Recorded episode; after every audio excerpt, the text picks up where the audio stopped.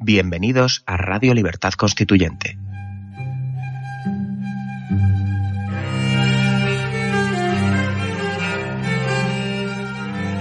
Están escuchando Radio Libertad Constituyente con don Antonio García Trevijano.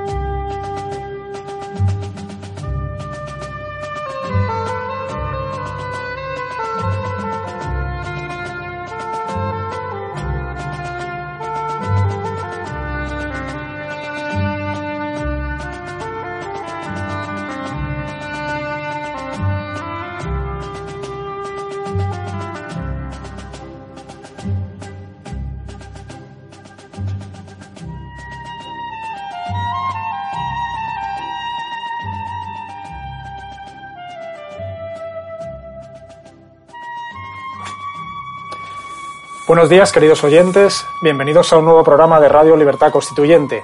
Hoy es sábado 18 de marzo del 2017 y nos encontramos en el estudio de Somos Aguas para hacer un programa de respuestas a las preguntas de los oyentes. Soy David Sáez y nos encontramos con Roberto. Hola, Roberto. Hola, buenos días. Eh, Álvaro. Buenos días. Eh, Juanjo Charro, eh, colaborando en la técnica, y Elena Bazán. Y como siempre, con nuestro amigo Antonio García Trevijano. ¿Qué tal está, don Antonio? Estoy muy bien.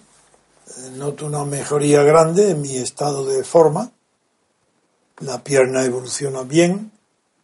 Estoy haciendo ya ejercicios andando casi entre media hora y una hora para fortalecer la musculatura. Y me encuentro bien de salud.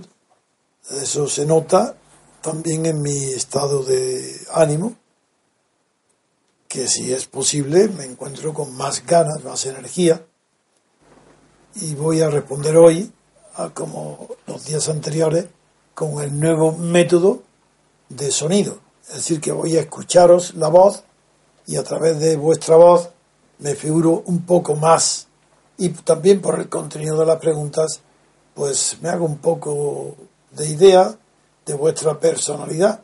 No acertaré, desde luego, la voz es insuficiente, para mí vale mucho más la, la fisionomía, los aspectos de la cara, pero la voz también ayuda. Así que adelante con la primera pregunta. Sí, la primera pregunta, vamos a poner un mensaje de voz de WhatsApp. Muy buenos días. eh, mi nombre es Daniel. Soy de Colombia, aunque ahora vivo en China. Eh, tengo una pregunta sobre un proceso constituyente de mi país. En 1990 se inició una serie de movimientos estudiantiles que abocaban por una nueva constitución. Estos movimientos, en pocas palabras, llevaron a una votación simbólica que llamaba a una asamblea constituyente. El voto fue tan grande que la Corte reconoció la voluntad popular mayoritaria, validando el voto. Llevó a una asamblea constituyente y al final a la constitución de 1991. La nueva constitución no nos llevó a la democracia, no, no es nada parecido a una democracia, pero se creó la idea de el primer constituyente. ¿Qué es el primer constituyente? Dice que el pueblo en cualquier momento puede dotarse de una nueva constitución sin estar sujeto a los requisitos impuestos por la constitución vigente hasta entonces. Y la pregunta que le quiero hacer es, ¿qué hace usted de la noción del primer constituyente? Y un voto simbólico es una opción para el MCRC. Muchas gracias por responder mi pregunta y muchas gracias por sus programas. En primer lugar, querido amigo colombiano, solamente la existencia de la expresión primer constituyente ya quiere decir que todo es falso. Una constitución no es primera, ni segunda, ni tercera. O es una o es mentira.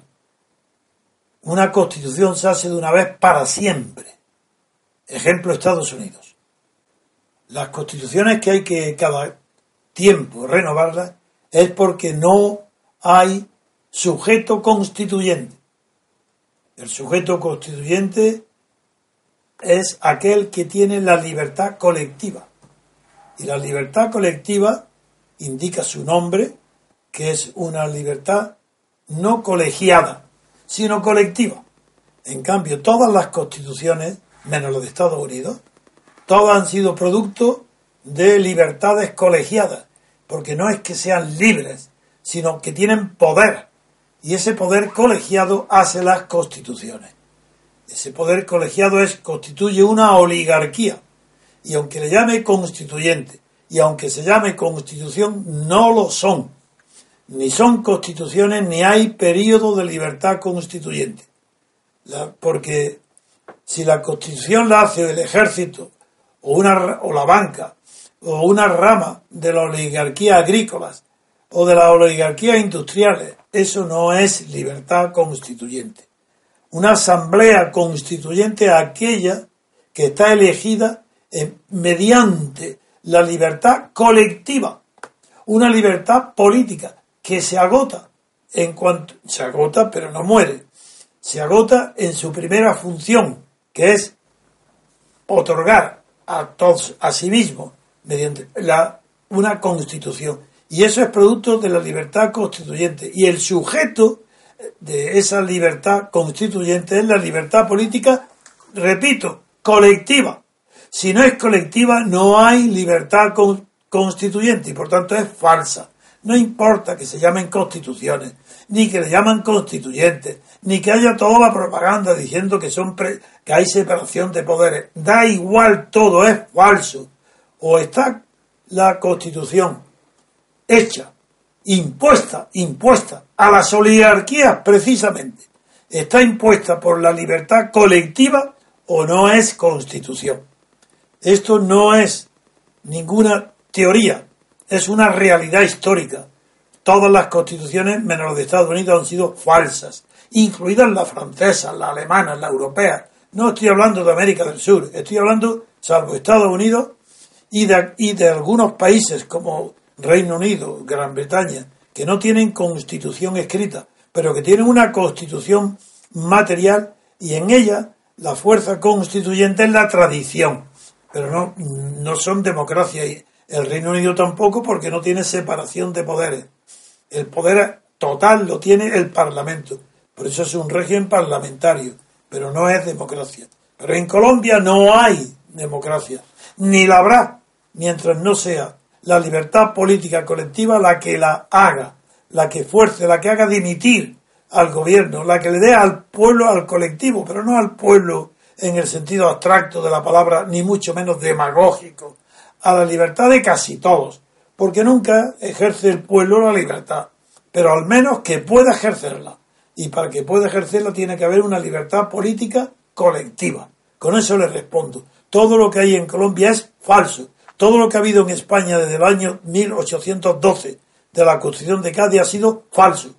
No hay absolutamente democracia si no es producto de una constitución, de una constitución de la libertad y de una clase de libertad que se llama libertad política colectiva. Otra pregunta. Vamos a, continuar con las preguntas de email, de texto. Eh, nos habíamos quedado en el 25 de febrero, es la siguiente. Eh, nos la hace Paco Aleta y dice, buenos días desde Amberes. A veces en alguna tertulia sale el tema de la política. Me resulta bastante evidente que cuando hablo con un británico, francés, belga o incluso alemán o nórdico sobre libertad, separación de poderes y política en general, es relativamente sencillo, mediante argumentos o un procedimiento socrático, hacer que lleguen a comprender estos conceptos. Sin embargo, con los españoles esto me resulta imposible. Al discutir de estas cuestiones con mis compatriotas, me siento como el personaje del árbol de la ciencia, aquel estudiante de medicina que cuando visitaba su pueblo e intentaba explicar a sus vecinos que era necesaria la higiene, ya que había unos microbios que causaban enfermedades, veía con frustración cómo sus paisanos se reían de él. Creo que es verdad aquella frase de Larra, refiriéndose al carácter español que decía aquí tenemos el loco orgullo de no saber nada, de quererlo adivinar todo y no reconocer maestros.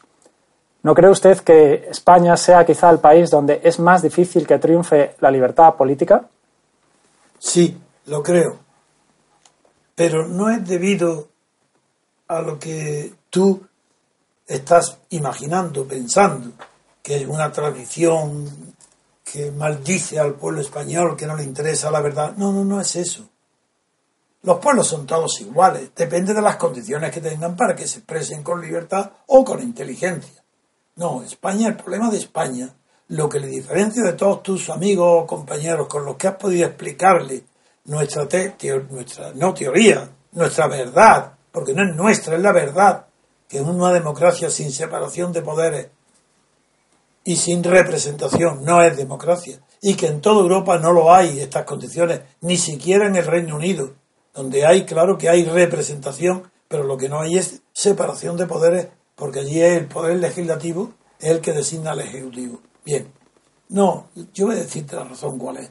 La razón es que España tuvo un sistema muy parecido, menos cruel, pero muy duro, que es el mismo sistema que tuvo Alemania, Italia, Francia de Vichy, Holanda, Bélgica, Dinamarca, Polonia, toda Europa.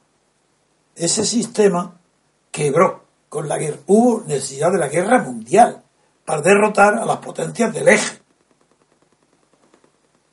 ¿Y qué diferencia? En España ha habido alguien que haya roto la continuidad del espíritu de la paz franquista. Aquí en España todo antes que la verdad porque da miedo decir la verdad. Aquí surge el miedo de los rojos, los azules, la represión, la guerra. ¿Por qué? Porque no ha habido ruptura democrática con Franco. En cambio, en Alemania, Italia, y en Francia también, con De Gaulle, pero hubo también ahí una ruptura, porque hubo una guerra que rompió la tradición germánica del Estado autoritario. Y ahí se abrieron las mentes a la fuerza, a golpes de martillo de Nuremberg. El martillo de Nuremberg, de los jueces condenando, abrió la mente de los alemanes y del mundo europeo para saber que era que había que era, que era un error. En España no ha habido un martillo que abra la cabeza. Y ya decía Alexander Humboldt que la mente solamente se abre desde dentro. ¿Dónde está el martillo que le demos a los españoles en la cabeza? Para decirle despertar de una vez. ¿No estáis dando cuenta que en España no hay representación? Que no estáis eligiendo a ningún representante.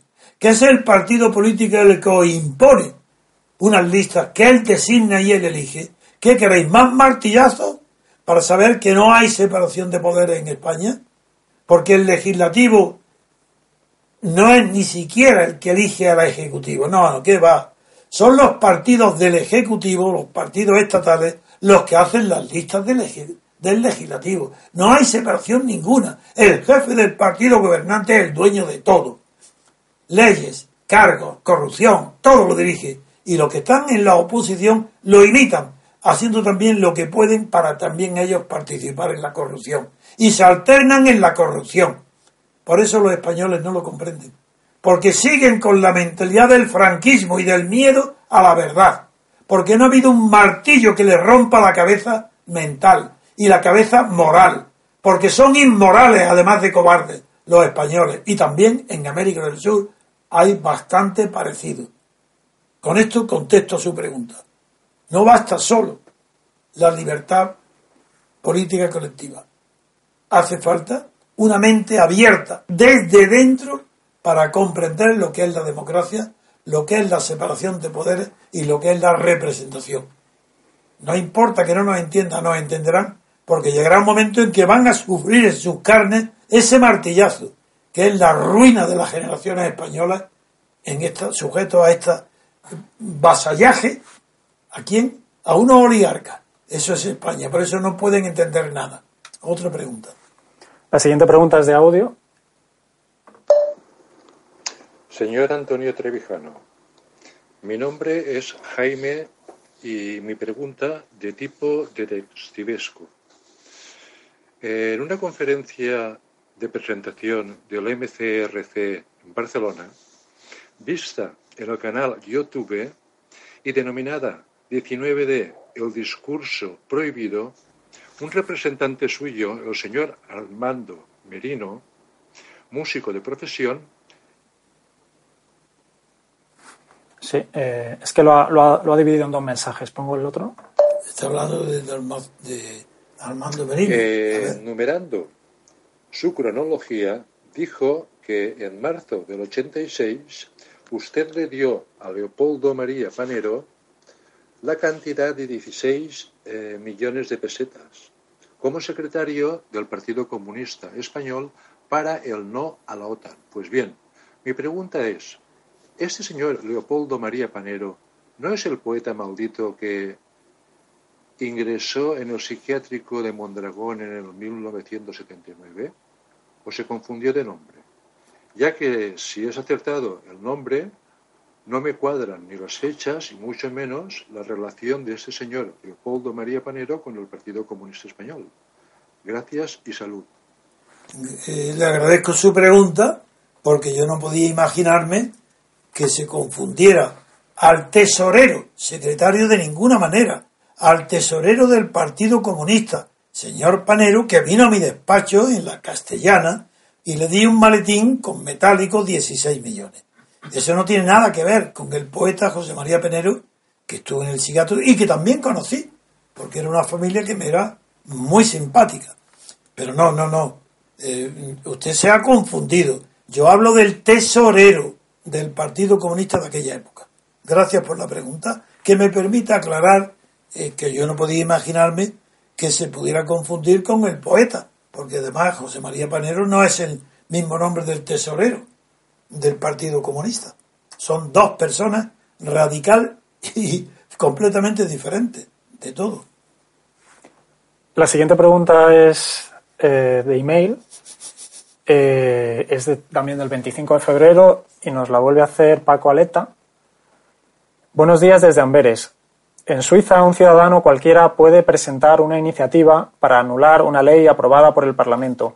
Recogiendo un número razonable de firmas, 50.000 en 100 días, esa ley debe someterse al veredicto de las urnas. Me parece interesante el hecho de que sea la sociedad civil quien tenga el poder de convocar un referéndum. No he encontrado un mecanismo de este tipo en su teoría pura de la República. ¿Cree usted que este mecanismo sería innecesario o indeseable en una república constitucional? Gracias y reciba un cordial saludo. No creo que sea indeseable, lo que sí es innecesario en una república constitucional, los mecanismos de defensa de la libertad de los ciudadanos es tan grande y tan completo que no necesita acudir a las fórmulas del referéndum. Yo del referéndum tampoco creáis que le doy demasiada importancia. Hay veces, hay temas que no tienen más remedio que eh, resolverse mediante un referéndum.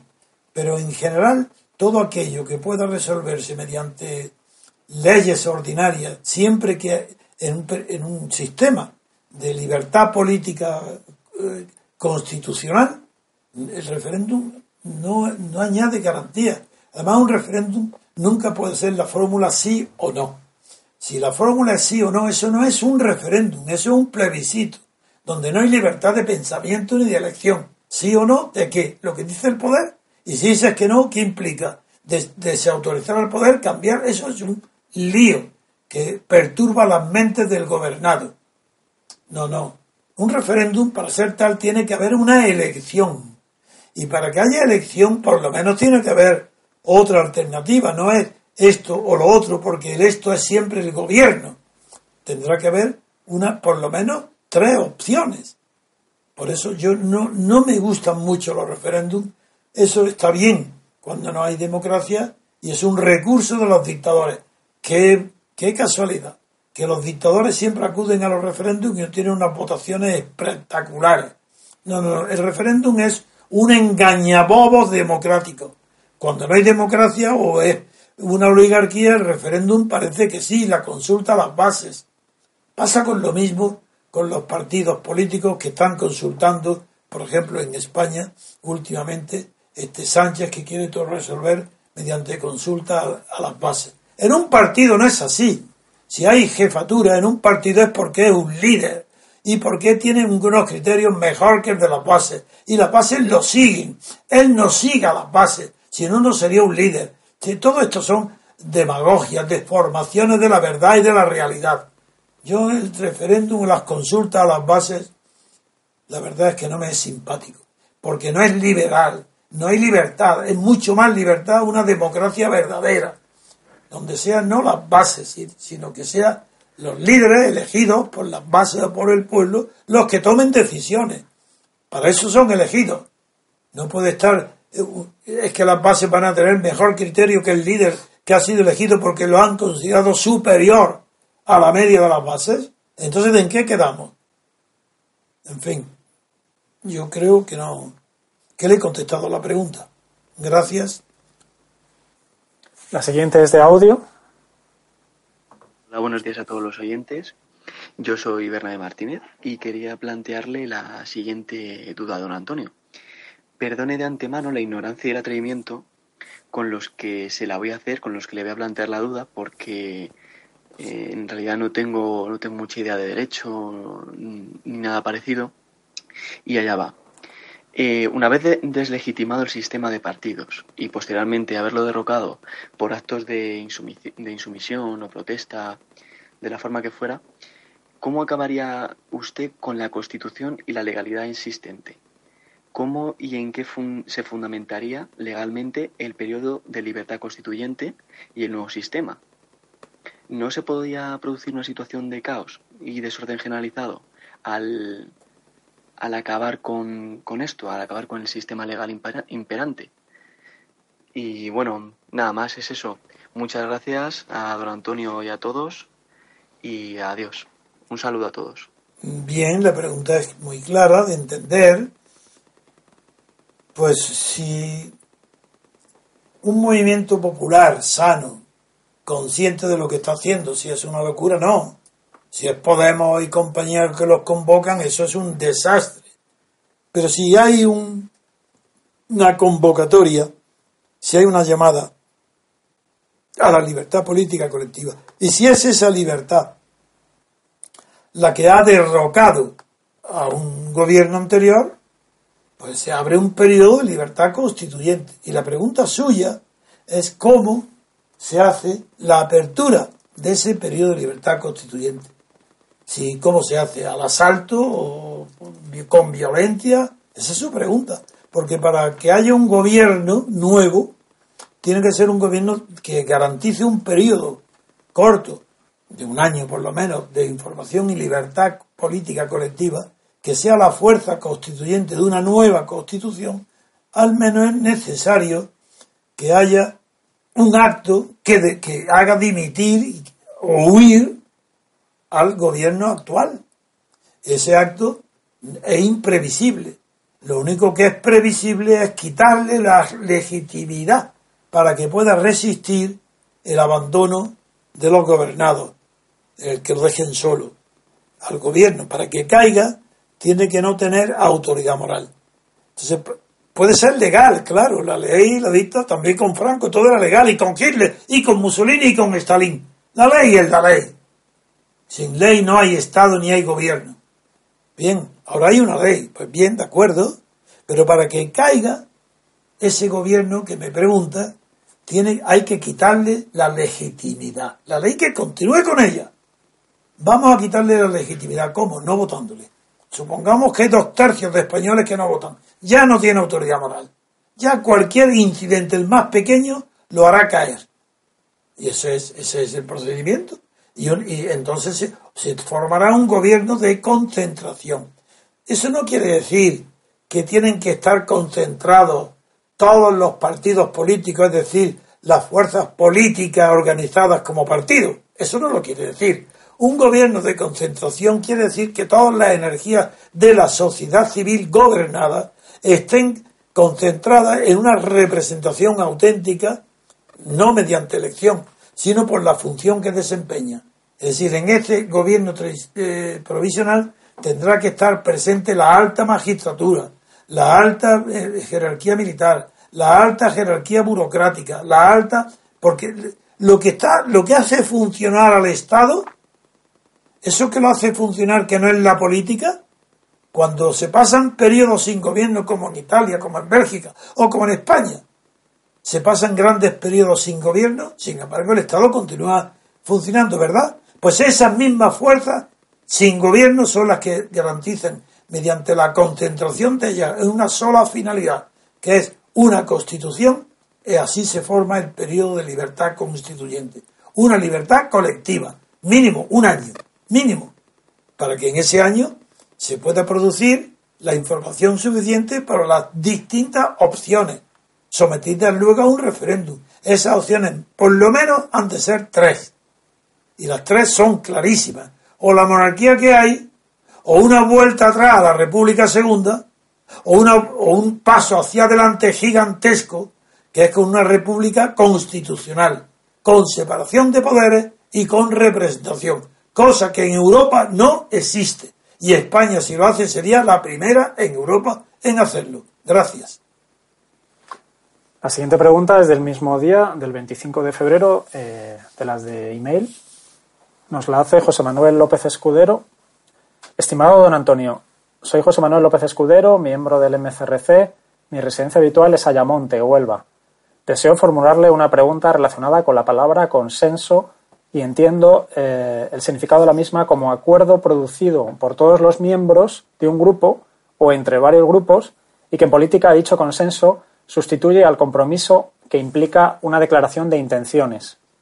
Mi pregunta es la siguiente. En un sistema político que sea auténticamente representativo, como Reino Unido, Estados Unidos y salvo Francia, si el interés de cada diputado es obedecer al mandato imperativo de su distrito electoral, en un Parlamento de 400 diputados, ¿cómo se determinaría la prioridad para resolver las quejas de un distrito sobre otro? ¿Se resolvería mediante un acuerdo o existe otra fórmula? Muchas gracias por su paciencia y por enseñarnos el camino de la verdad.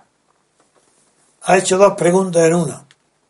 La primera, consenso. La segunda, cómo se resuelve el interés nacional cuando los diputados son elegidos por su defensa de su distrito.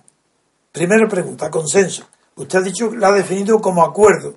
Bueno, pues si hay acuerdo, ya ese consenso es falso. Porque no es, como el consenso es unanimidad, no, eso no se obtiene por acuerdo, sino por interés unánime en algo, en este caso conservar el poder. En los países anglosajones ni siquiera el diccionario entiende lo que es el consenso, ni aparece la palabra. El consenso es social, es decir, involuntario. Si es voluntario, eso no se llama consenso, eso se llama reparto de botín acuerdo colectivo para repartirse el poder, el dinero y la corrupción. Eso es consenso. El consenso social es involuntario.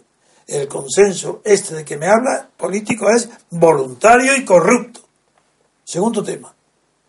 El segundo tema que me preguntaba es eh, cómo resolver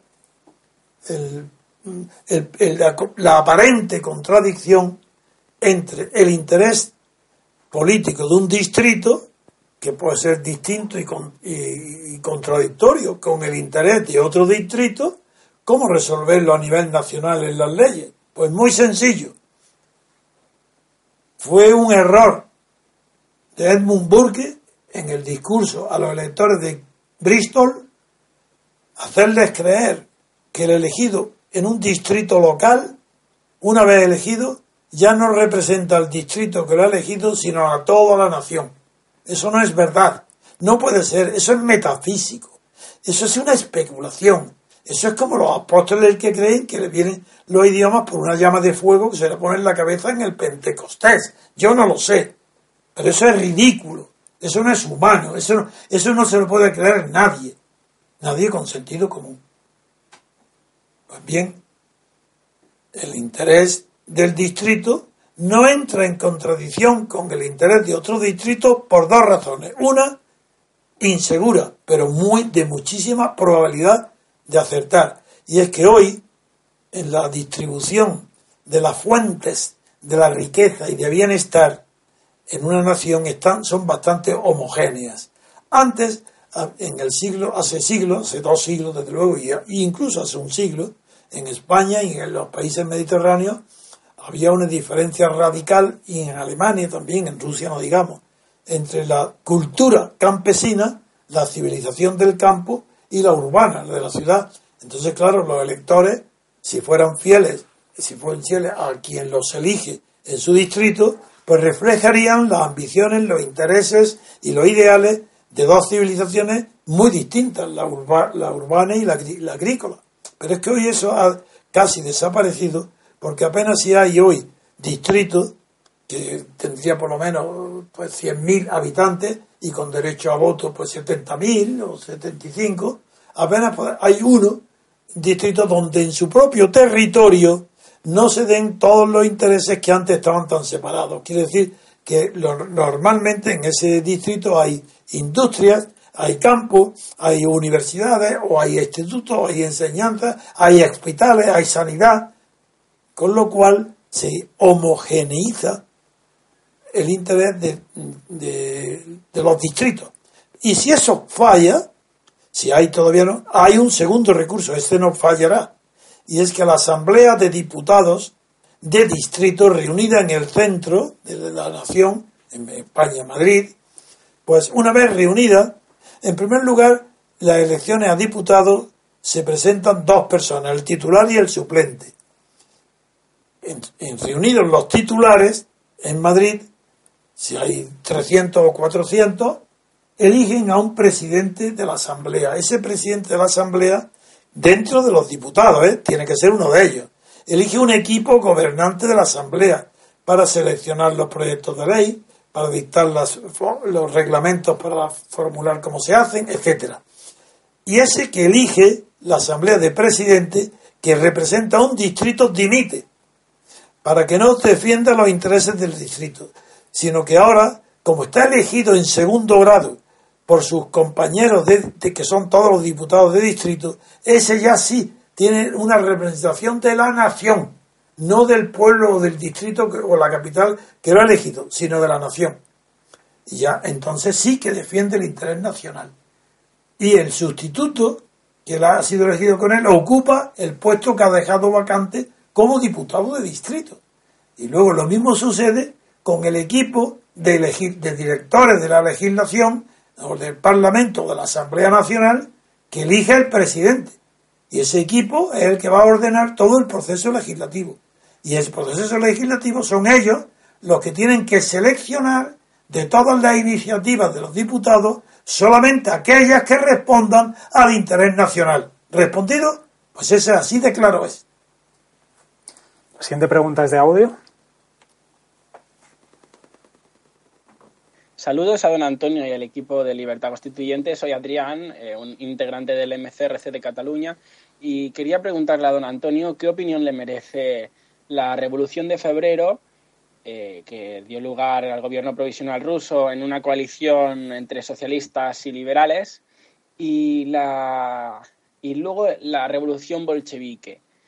¿Cómo interpreta usted mm, todos estos acontecimientos eh, respecto a la, libertad colectiva y mm, a, todos los procesos constituyentes, igual que como por ejemplo en la teoría de la República estudia bastante bien la Revolución Francesa, ¿qué opinión tiene de la Revolución Rusa? Gracias. Bien, eh, creo que se refiere primero al intento fallido de 1905 y luego a la Revolución Triunfante de 1917. Creo que se refiere a eso. Bien, mi opinión es eh, contraria al intento donde participó Trotsky de 1905 y favorable a la Revolución Rusa del 17.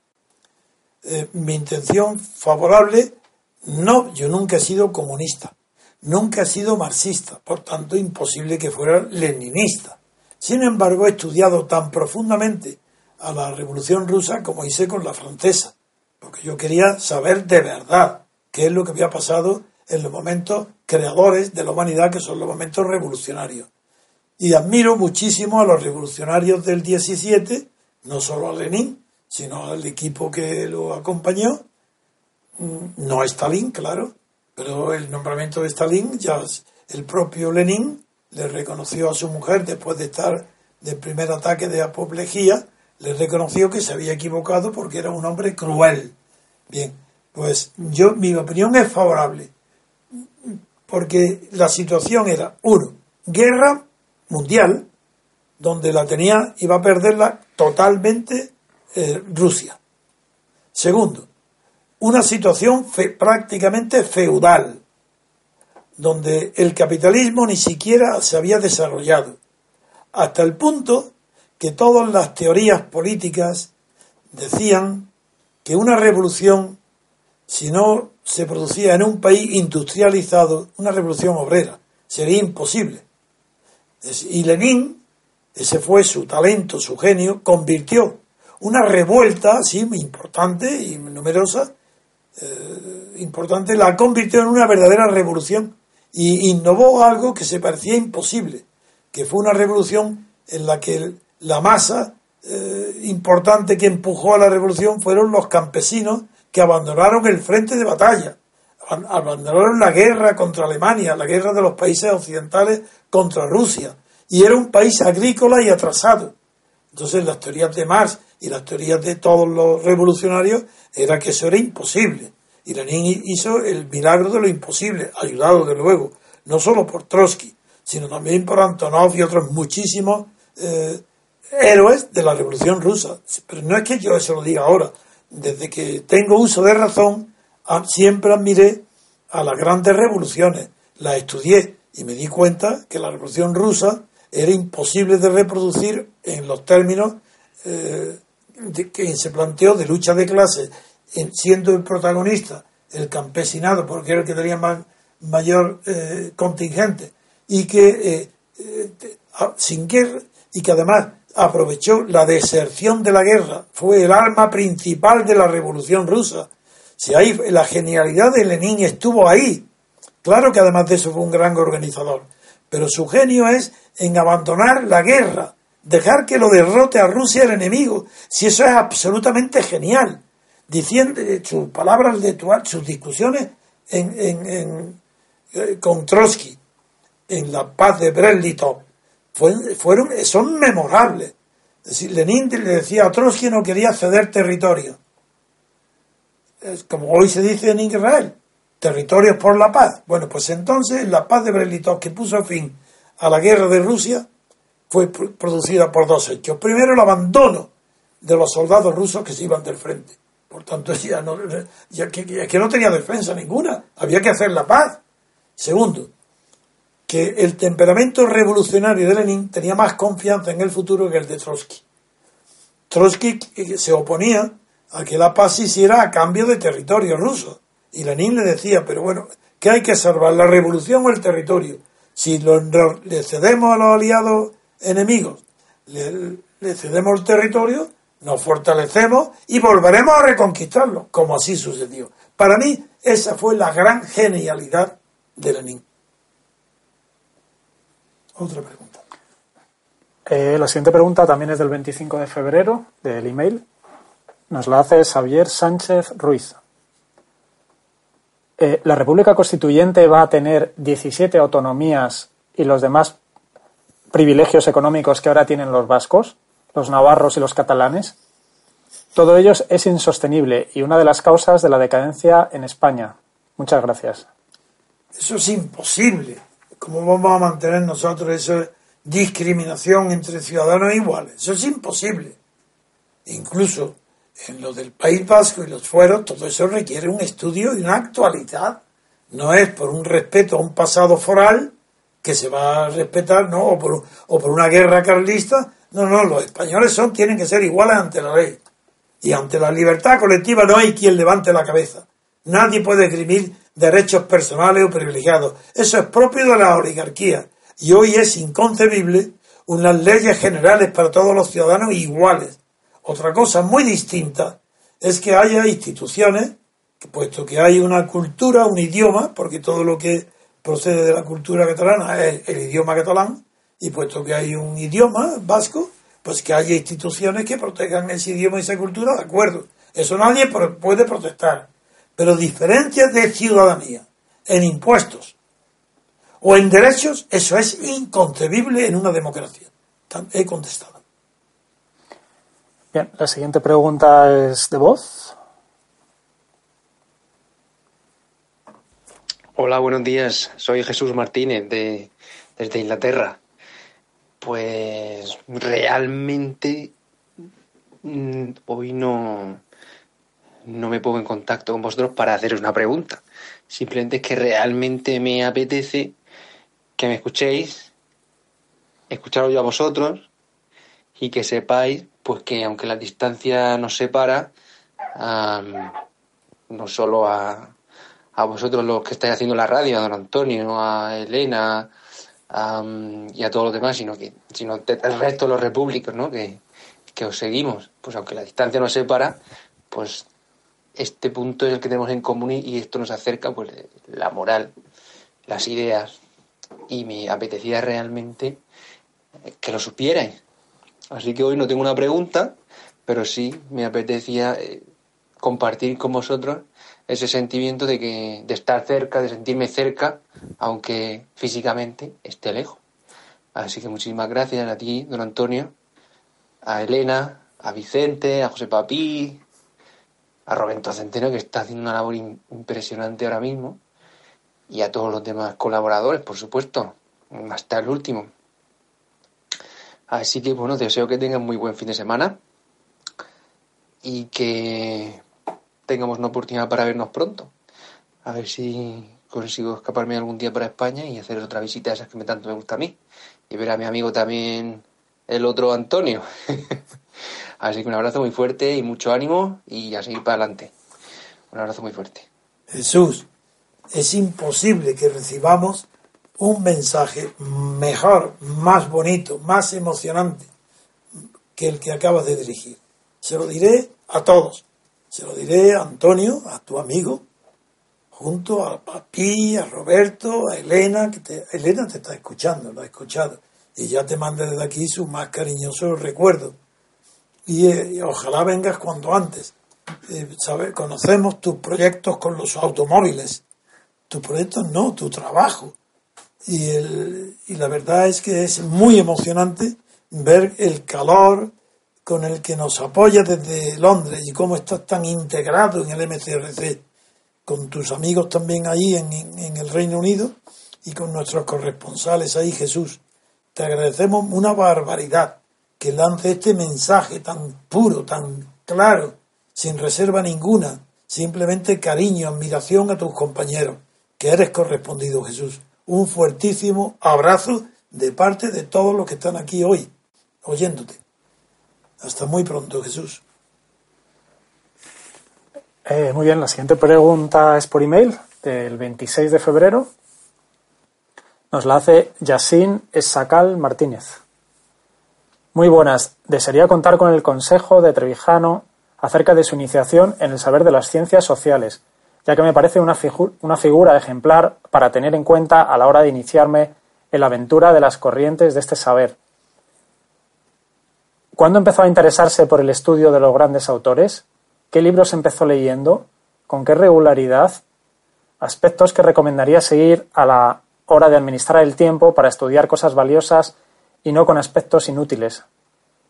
Si le bastaba con leer una vez para conocer el trabajo del autor, o eran varias las veces, y por último, cómo elegía qué estudiar, si considerando el valor cronológico en un determinado campo para ver el recorrido de tal concepto a lo largo de la historia, por ejemplo, la concepción del Estado, por relevancia de autores, o si lo hacía de forma aleatoria. Gracias. Esta será una información valiosísima. Cuando yo tenía 16 años, en el último curso del bachillerato en el Instituto de Granada, hice un acto secreto de que mis padres no se enteraron, ni mi familia, ni nadie, porque me hubiera costado, tal vez, figurado en el año 43, el horror que hubiera sido si me hubieran sorprendido. Pero yo hice un acto de sabotaje contra el franquismo, la falange, los signos, eh, en fin, que lo he contado otras veces, no lo quiero repetir. Pero eso marcó ya mi elección intelectual, mi formación. Cuando eh, mis profesores tanto del séptimo año de bachillerato como sexto, quinto, todos mis profesores eh, se escandalizaron en Granada cuando se enteraron que yo me iba a matricular en Derecho. Y antes de que lo hiciera, fueron a ver los más importantes de mis profesores, don Pedro, me acuerdo, de los hermanos de la doctrina cristiana y un catedrático de instituto, fueron a decirle a mi padre que era una locura, que yo tenía que dedicarme a la física, que, hubiera, que sería un físico de renombre mundial, que, que lo que era. Y mi padre no intentó siquiera convencerme porque él estaba de acuerdo conmigo en que me hiciera abogado. Pero mi padre con una intención distinta de la mía. Mi padre quería que yo fuera notario, porque él era registrador de la propiedad. Había una tradición en mi familia de, sí, de tíos notarios y quería que yo fuera notario de Madrid, que hiciera oposiciones para estar muy joven en Madrid. Yo no, a mí no me gustaba la notaría, pero sí que me, sí sabía que para dedicar, yo quería dedicarme de verdad a la política, pero no para tener cargos. Yo quería, como el tú que me estás haciendo la pregunta, porque eres muy joven y quieres llegar al conocimiento mejor posible de las ciencias sociales, entre las cuales está la política, la primera, pues yo quería también ser experto en derecho, porque me daba cuenta que las leyes, si nadie me las había enseñado, pero yo sabía que toda la política se traduce en leyes, y a mí no me gustaban las leyes de Franco, y yo quería estudiar derecho para saber, eh, conocer el fondo, el origen de la maldad de las leyes y cómo corregirlo y cómo suplirlo, y por eso me matriculé derecho. Una vez dentro de la universidad, eh, no tenía yo ya antes de la universidad durante el bachillerato tenía una cultura que poco frecuente en otras personas. No porque mi padre ni mi familia me lo hubiera dicho sino porque yo mismo mi curiosidad intelectual y artística me empujaba a leer libros muy buenos. Por ejemplo Dostoyevsky yo lo había leído antes los hermanos Karamazov lo había leído y había leído otras grandes obras de la literatura mundial no solo las infantiles, esas clásicas de la isla del tesoro, que también la leía, no, sino que había leído, ya conocía bastante, yo tenía una cabeza ya muy abierta, muy madura, abierta quiero decir, eh, dispuesta a recibir desde fuera conocimientos que no fueran los míos. dentro de la universidad iba primero a clase. Saqué premio extraordinario en el bachillerato y, y eso lo digo no para podéis imaginarlos para presumir, sino para decir que los premios extraordinarios en el bachillerato en la Universidad de Granada tenían la costumbre los profesores de sentarse en la primera fila del, de la clase, del aula. Entonces estaba yo sentado, iba la primera semana, iba todos los días a clase y estaba sentado en la primera fila. Claro, los profesores sabían que los que estábamos en la fila éramos los premios extraordinarios del bachillerato y ponían especial atención y yo tenía una, un papelito y tomaba notas. No, no leía los libros de texto, porque antes de ir a la universidad ya sabía yo que estaba en un régimen de Franco, sabía, ya digo, que el acto que hiciera contra el régimen, sabía que los libros de texto estarían a favor del franquismo, y ni los compraba. Yo tomaba nota del profesor. Y cuando veía que el profesor daba un nombre extranjero, pues yo me iba después a la biblioteca de la universidad y buscaba ese nombre. Y ahí encontraba si era anterior o posterior a Hitler, si eran alemanes la mayoría. Y ahí fui haciendo una lista de los nombres que citaban. Y a partir de ahí yo en la biblioteca, yo no iba ya más, después de una semana ya no iba más a clase, pero iba todos los días a la biblioteca. Y en esa biblioteca veía los nombres, veía sus biografías, quiénes eran, fui rechazando todos aquellos que eran Hitler, Mussolini, y a los anteriores, a la guerra mundial sí, anoté ya y ahí descubrí ya a grandes filósofos del siglo pasado. Bueno, así empecé. Entonces me cultivé yo mismo. Eh, de esa manera busqué los autores. Ahora sería muy difícil que te dijera a ti qué, tiene, qué autor tienes que leer. Pero, por ejemplo, un, si quieres estudiar filosofía, o por lo menos no conocerla, te recomiendo un libro. Un libro gordo, pero precioso, maravilloso, se llama Historia del Pensamiento Occidental y está escrito por Bertrand Russell, Russell. Y ese libro de filosofía es extraordinario, porque no es pedante, porque hace una exposición de toda la evolución desde los griegos hasta hoy, hasta su muerte, de la eh, escuela filosófica, con una sencillez y una visión tan personal que da gusto. Eso sí es formativo. Si puedes encontrar ese libro, no, lo hay seguro, está editado en español, se llama Aventura del Pensamiento Occidental. Esa es la única recomendación que te doy. Porque a partir de ahí tú ya vas a saber todas las escuelas filosóficas y tú vas eligiendo aquella que te parezca la más adecuada para defender cuando seas mayor con mucho fundamento y poder vencer a los enemigos de la libertad, pues tienes que leer aquellos que defienden la libertad. Aunque nadie ha descubierto en la historia, se lo va a ver, algo que tenemos nosotros. Nosotros, eh, gracias a mis investigaciones y mi dedicación, hemos descubierto que el secreto de la democracia, de la fuerza constituyente, es la libertad política colectiva. Y que esa libertad política colectiva es anterior a todo derecho y a toda libertad individual.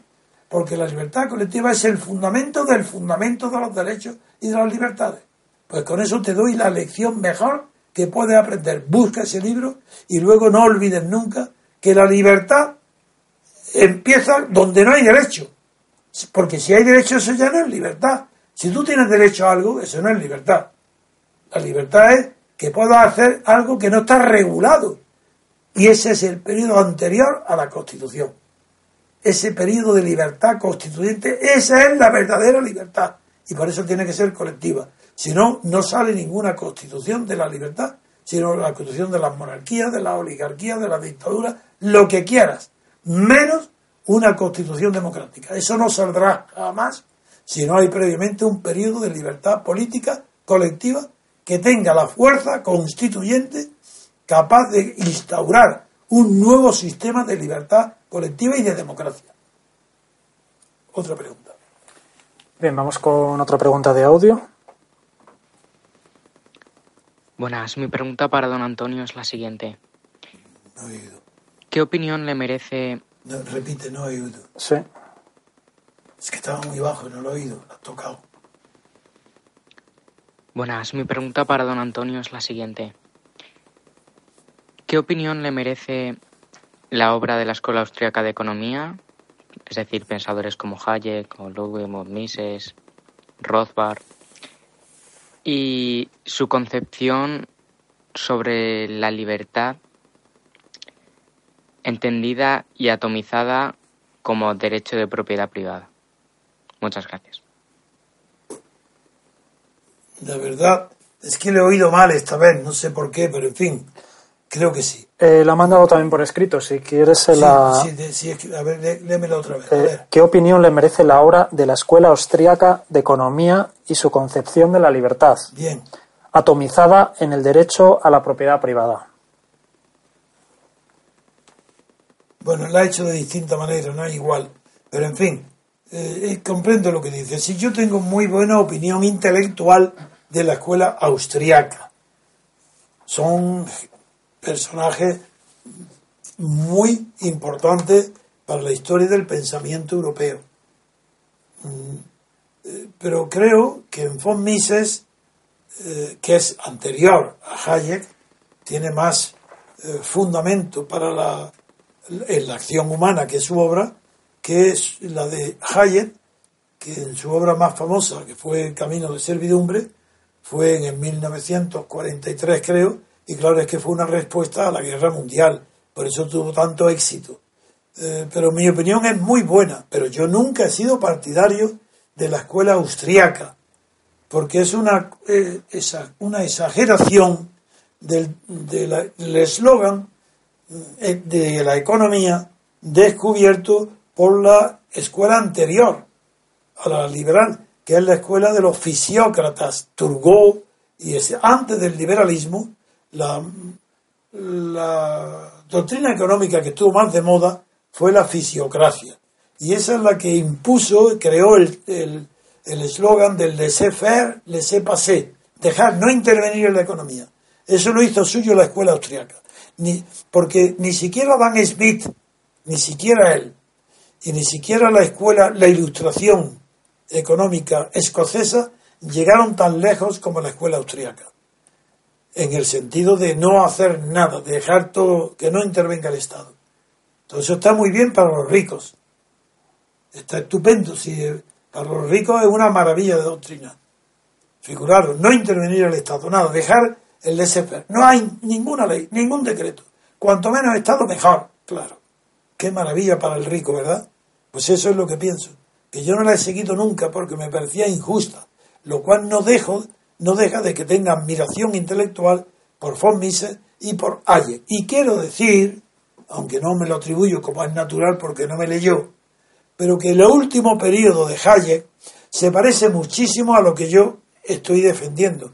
Y cuando yo he, escrito todas mis teorías, no había leído la última obra de Hayek. Y además se ve por las diferencias.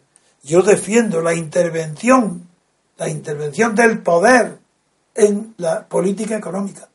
Defiendo una intervención, claro, controlada. Pero controlada por quién? Por los que van a predecir los efectos de esa intervención, por la libertad colectiva, por los gobernados. Tienen, no puede, no, no se puede dejar al capricho de una oligarquía eh, que tengan la presunción, además, de, aristocrática, desde el punto de vista espiritual, de decir, hombre, qué maravilla. Aquí nosotros, cuanto Estado menos, Estado mínimo, Estado mínimo, sí, ¿y quién responde de la...? Porque la teoría de ellos es que la sociedad civil, privadamente, puede realizar prácticamente todos los servicios que hace el Estado, incluido la policía. Si no hace fuerte policía, basta las empresas de seguridad privada. Hay qué pasa con las cárceles, pero si no hace falta cárceles, empresas privadas, retenciones. Es una vergüenza que esto tenga tanto prestigio todavía, porque en enfrente de esa teoría que está de moda en la dictadura y en la oligarquía, porque parece que la oligarquía no la quieren. La oligarquía de verdadera, la económica, le tienen miedo a sus teóricos, estos liberales, pero les viene muy bien pasearlos por las televisiones para creer que son más libres que nadie cuando son los más peligrosos defensores de la clase rica en contra de las clases populares. Por eso no, no, la conozco muy bien, pero no la puedo defender. Pero intelectualmente tienen gran valor. Otra. Sí, vamos a vamos a poner la última pregunta, eh, que es por email del 26 de febrero, nos la hace Miguel eh, Fields. Y dice, me gustaría conocer su valoración sobre un par de conceptos a mi entender dependen mucho de la ideología que impere en cada momento. Estos son adoctrinamiento y pedagogía. La duda me surgió en un debate con unos compañeros. Ellos defendían la necesidad de la escuela pública, con ideología claramente de izquierda, digamos marxistoide. Usaron la palabra pedagogía, a lo que yo contesté que también se podía ver como adoctrinamiento ideológico. Yo antes también tenía este sesgo ideológico hacia lo zurdo, pero gracias a usted, a don Dalmacio y al escepticismo, que me lleva siempre a leer y escuchar más y más, intento ser objetivo intelectualmente y honesto con lo nuevo que voy incorporando a mi acervo. He contado un poco por encima, para que conozca el contexto, que creo relevante en este caso. Un saludo y gracias por su tiempo. Sí, he comprendido muy bien.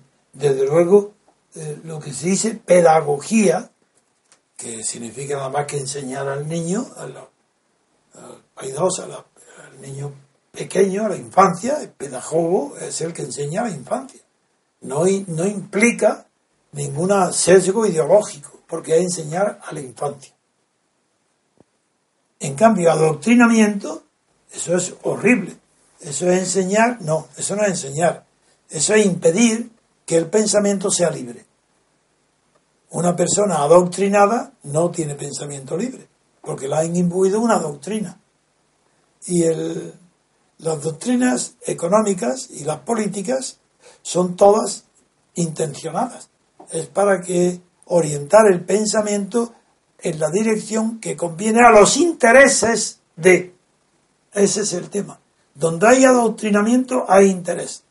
Donde hay pedagogía tiene que haber una infancia. Por tanto, ni la política es cuestión de pedagogía, ni el adoctrinamiento es recomendable en ningún caso. El tema me voy a concentrar por qué la política es incompatible con la pedagogía. La pedagogía es para niños. La política es para personas adultas. Un pedagogo es una persona que conoce muy bien, si es bueno, la psicología infantil y sabe cómo interesarlo en el conocimiento. Y tengo una admiración enorme a, la profesión de maestros de escuela, sobre todo los del siglo XIX en Francia y en España durante la República. Eso fue ejemplar. Los maestros es una maravilla. Hay que tener una verdadera vocación de maestro para poder decir ese señor es pedagogo. Pero ¿qué pedagogo puede haber si no es maestro previamente? ¿Maestro de qué? Tiene que saber lo que va a enseñar. Por eso la pedagogía en sí misma es un instrumento muy peligroso, porque enseña a los niños, pues depende de lo que enseñe. He hablado muy bien de la institución de maestros, y ahora hablo muy mal de todo el sistema educativo europeo, no solo del español, el continental. Claro que en las universidades ya hay grandes posibilidades, en las grandes, grandes universidades, no en las españolas, en las que no están politizadas, hay grandes posibilidades de ilustrar, de instruir las mentes. En España no, porque no hay universidades, están todas adoctrinadas. Los catedráticos que llegan a la universidad vienen adoctrinados por los jefes de los departamentos de esas universidades. Hay una endogamia. Por eso son ni una sola vale, nada. No están ni en las 200 primeras del mundo. En cambio, pedagogos puede haberlos. Maestros puede haberlos. Los niños pueden tener suerte, mucha suerte, de encontrar pedagogos que le enseñen sin hacerlos papanatas de una ideología. En España es una desgracia, porque no penetró. Sí, durante Franco hubo una excepción, y es que hubo un, profesor, un catedrático, que fue ministro de Educación, que era don Pedro Sáenz Rodríguez. Fue el primer ministro de Educación de Franco, recién ganada la guerra, hizo el primer gobierno Pedro Sáenz Rodríguez. Yo lo he tratado mucho después en Lisboa, porque se exilió para ser el consejero del conde de Barcelona. Y este señor, este ministro, este catedrático de literatura, porque era en mística una autoridad mundial, este impulso en España, en la dictadura de Franco, el sistema de bachillerato imitado del francés, pero extraordinario. Yo estudié ese bachillerato, Dalmacio estudió ese bachillerato, y todas las personas que hemos estudiado ese bachillerato, al menos tenemos una formación elemental bastante buena. Eso desapareció. Quiero decirle que busca quien, si tú me sigues aquí, no es que sea yo pedagogo, ni me interesa hacerlo, ni quiero ser tampoco maestro. Ojalá tuviera la edad para ser maestro de niños, pero de niños de 7, 8, 9, 10 años. Ojalá, porque eso es maravilloso. Eso ni una vocación religiosa es comparable en pureza a la de maestro. Tenían que estar los mejor pagados del mundo. Ojalá pudiera, pero dado esa imposibilidad, le quiero decir nada más que, que huya de todo lo que sea adictronamiento y que la pedagogía lo limite al el pedagogo y a la edad del que aprende. Pero no, en política no se aprende más que con los hechos. La historia sí, es muy buena, pero en la historia lo que hay que aprender son los fracasos. Ya que hay tan poco éxito, pues aprende en la historia por qué en Estados Unidos, a pesar de que haya tantos bancos, riquezas, mullinarios, todo eso, muy bien, muy bien, muy bien. ¿Por qué Estados Unidos es el único país libre del mundo? Claro que hay injusticias con negros, segregaciones raciales, todo lo que queráis. ¿Por qué las normas constitucionales de Estados Unidos después del tiempo que llevan desde finales del siglo XVIII, no se modifican. ¿Por qué todas las demás constituciones tienen que cambiar de cuando en cuando? Pues porque en Estados Unidos es el único sitio donde está de verdad la fuente para el estudio y el conocimiento de la política. No estoy hablando de sus universidades ni de sus catedráticos, estoy hablando de su historia política. Estudiar la historia de Estados Unidos, de sus momentos constituyentes, y ahí aprenderéis más que todas las bibliotecas del mundo. Bueno, pues esta ha sido ya la última pregunta. Eh, nos vamos a despedir por hoy. Eh, damos gracias a todos los oyentes y nos vemos mañana domingo.